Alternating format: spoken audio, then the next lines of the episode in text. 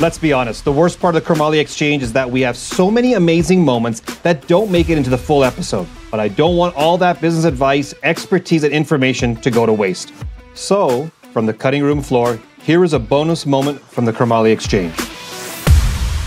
Today we have Robert Price here. Robert is the founder and CEO of Bode Canada. Thank you for joining me today. Thanks for having me. When it comes to financials, how involved are you on the numbers? How detailed do you get that information? Where, where does it stand for you and your business? We are very diligent with budgets. So we, we focus on creating the right budget, making sure that we have the right goals in place. We go through with the board every three months. That holds me accountable as the CEO to really deliver on that. Uh, but bigger picture for us, tech companies don't become profitable fast. Yeah. You go down the list of the Apple went broke, Amazon took nine years. I don't think Uber. I, th- I still think Uber's not making money. These companies have been around for decades now. Yeah. Um, so for us, we're similar in that respect. Earlier in our phase, of course, but we're way more focused on growth than we are on profitability. So grabbing that market adoption, and that's actually a difficult mindset to stay with. It takes a stomach to be able to do For that, sure. uh, because ultimately that is the smartest thing for us to do strategically is to gain market share as the number one goal. So that's where we're focused. Rob, when it comes to the technology side, there's a lot of competition. And you're in a city, well, at least headquartered in a city, that doesn't always have or not known for the high talent. How do you find talent? How do you keep people employed with you when there's so much competition? Especially, I think it's an employees market uh, because you can get paid a lot more just by going anywhere. On the tech front, it's been crazy in terms of actual developers and all the actual tech expertise that fit on, in that bucket. Uh, so we really wanted to stay with Alberta developers because of the team aspect. We're Albertans. We want to grow tech in the province, but we couldn't make it work. So we ended up going to Eastern Europe, actually Ukraine and Belarus pre-war.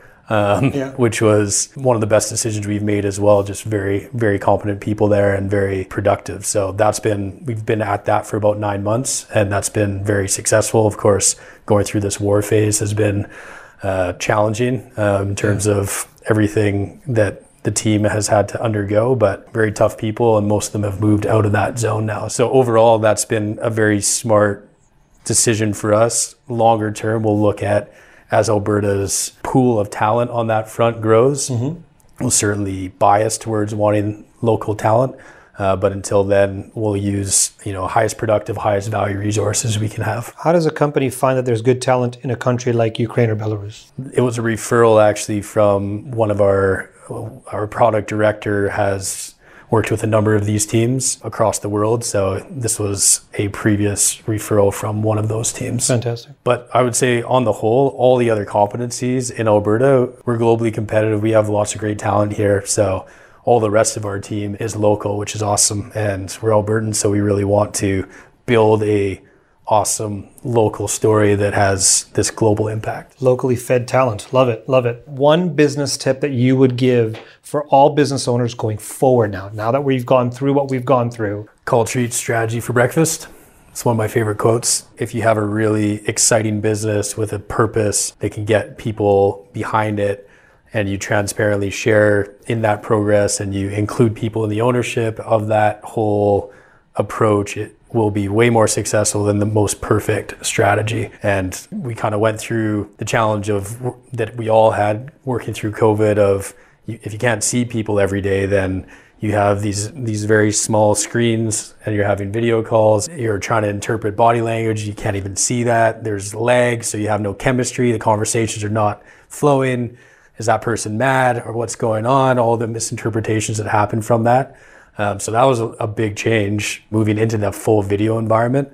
And we did a kind of a full assessment of our culture and and went back through that as something we do regularly of course. But the focus on people and making sure we have ways to connect in a truly human way absolutely important. Pandemic or not it's absolutely critical to the team environment the positivity and ultimately the success of your company Thanks for listening. Make sure to stay tuned for the new episodes of the Karmali Exchange every month.